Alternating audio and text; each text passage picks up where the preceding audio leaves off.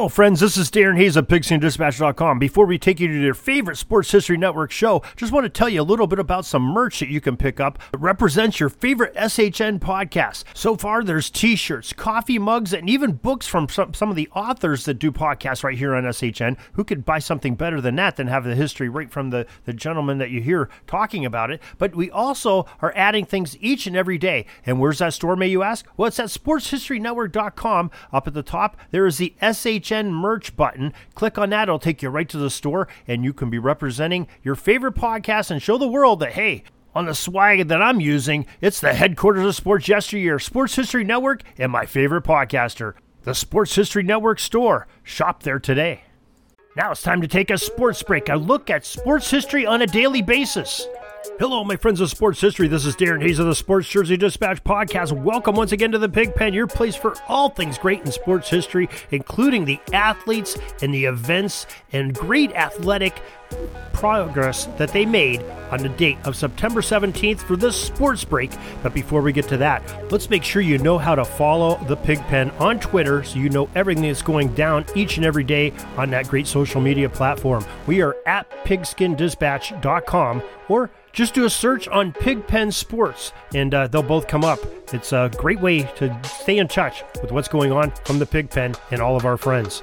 Now let's talk about those great uniform numbers that we're going to talk about for the September 17th sports break. And we have quite a few of them here. Numbers 15, 6, 42, 14, 40, 7, 10, and 5, 34, 16, 44, and number 16, 13, and number 25. It all starts September 17th, 1906, and playing as a man named Sullivan on the scorecard, Columbia University junior Eddie Collins debuted in the major leagues with the Philadelphia A's.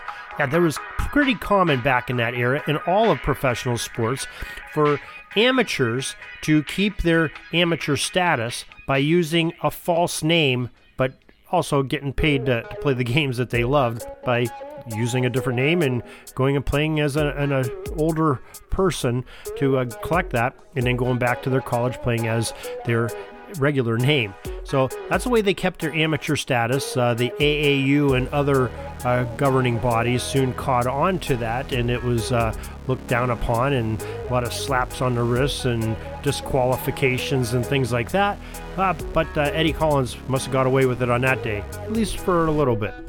Now, September 17, 1912, center fielder Casey Stengel, he ended up breaking into Major League Baseball with the Brooklyn franchise, and he had four singles in a game played on this date, 1912. September 17, 1917, Pittsburgh baseball legend Honus Wagner retired at the ripe old age of 43 years old, and the Pirates in turn retired his number 33 manager's jersey in 1956. Remember, they didn't start wearing uniforms until 1929 and beyond. Uh, some teams in 1929, everybody in the 1930s. So this is a little bit before he, when he played, is before the numbers. So they used his manager's number of 33, which was retired in 1956. Uh, the Flying Dutchman had won eight National League batting crowns, second only to Ty Cobb's 12 t- titles at the time, during a 17 year stretch in which he batted over 300 in each season. Quite a ball player, Honus Wagner. September 17, 1920, the National Football League is born in Canton, Ohio.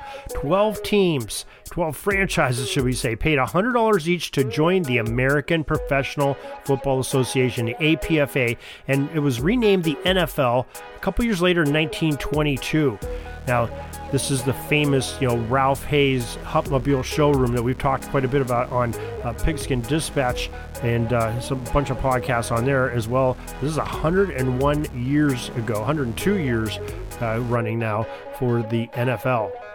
September 17, 1928, Boston Braves pitcher Ray Boggs hits three batters in one inning during his fourth and final major league appearance. It was a 15 to 5 loss to the Chicago Cubs, and uh, nobody really wanted him on the mound. Not the team he was pitching for or the team he was pitching against, taking some beans in uh, the batter's box.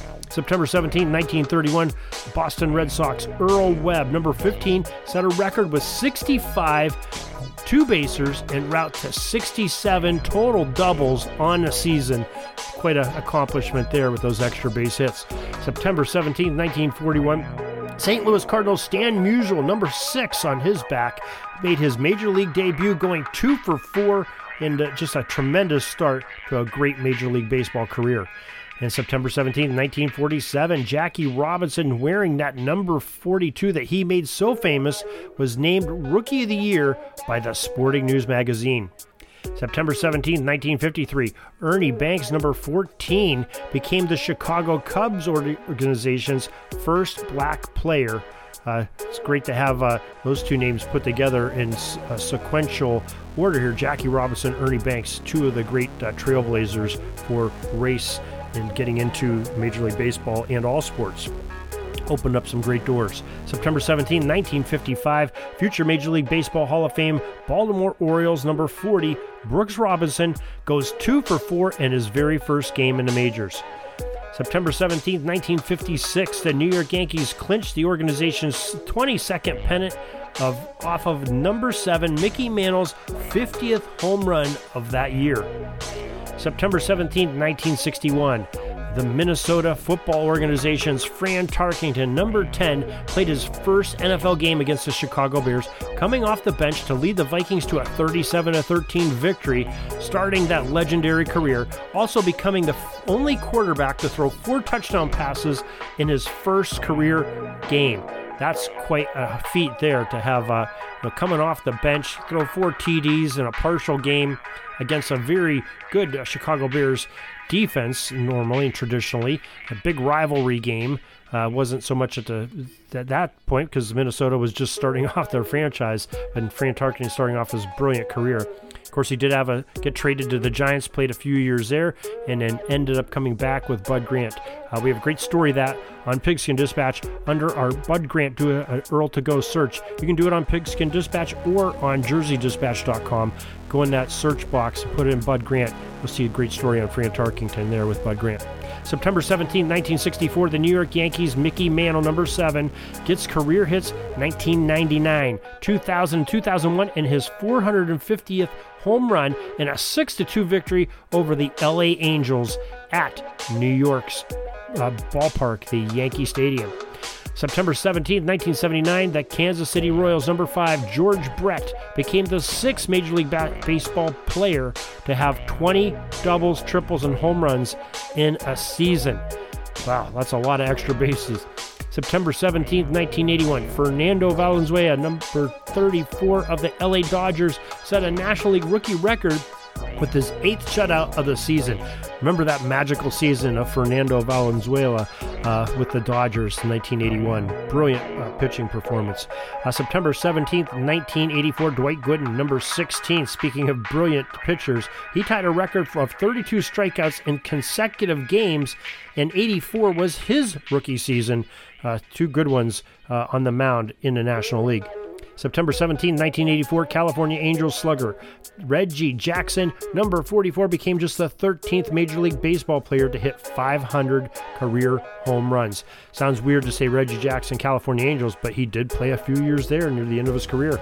September 17, 1996, the LA Dodgers pitcher Hideo Nomo, number 16, tossed a beautiful no-hit performance against the Colorado Rockies. It was a 9 0 Dodgers victory at Coors Field there in the high in the mountains. September 17th, 2000, Dan Marino, the great legend, number 13's jersey, was retired by his former team, the Miami Dolphins. And September 17, 2004, the San Francisco Giants outfielder Barry Bonds, number 25, hit his 700th career Major League Baseball home run off of San Diego's number 44, a very good one, in Jake Peavy. Quite an accomplishment for Bonds. So that is our sports break, our sports history for this September 17th. Thank you for joining us once again. Remember, in the meantime, you want more sports history? Go to sportshistorynetwork.com, pigskindispatch.com, and jerseydispatch.com, where all your sports history is there and ready for you 24 hours a day, seven days a week, 365 a year. Till tomorrow, everybody, have a great sports history day. Sorry, but my pitching coach just called timeout and he's coming out to the mound. I think I'm going to get yanked for a reliever. We'll see you back tomorrow for some more great sports history on Sports Jersey Dispatch Podcast. We invite you to check out our websites, jerseydispatch.com and pigskindispatch.com, not only see the daily sports history, but to experience the preservation of great events and people that play the games. Find us on Pigskin Dispatch. It's also on social media outlets of Facebook, Twitter, Instagram, and don't forget the Pigskin Dispatch YouTube channel get all your daily sports history. Pigskin Dispatch is happy to be associated with the Sports History Network, the sports headquarters of yesteryear, found at sportshistorynetwork.com. This podcast is part of the Sports History Network, your headquarters for the yesteryear of your favorite sport. You can learn more at sportshistorynetwork.com.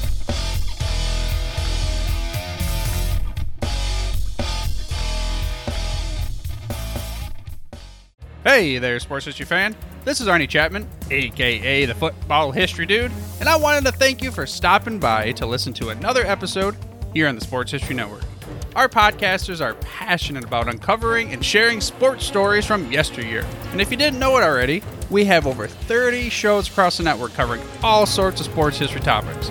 In fact, here's a glimpse into one of our awesome podcasts here on the network. Each week, the official Football Learning Academy podcast will take you deep into the history of pro football through interviews with players, coaches, or administrators in the NFL, as well as interviews with Pro Football Hall of Fame selectors, authors, and historians. You'll learn how the game evolved and important moments that shaped the sport into what it is today. And don't miss the Pro Football History Nugget of the Week. Listen to the official Football Learning Academy podcast on the Sports History Network. How about that? I bet you're super hyped to go listen to that new podcast, right? Well, to learn about this show and all the other podcasts on the network, head over to sportshistorynetwork.com forward slash podcast. Again, that's sportshistorynetwork.com forward slash podcast. Head over there today to find your next favorite sports history podcast.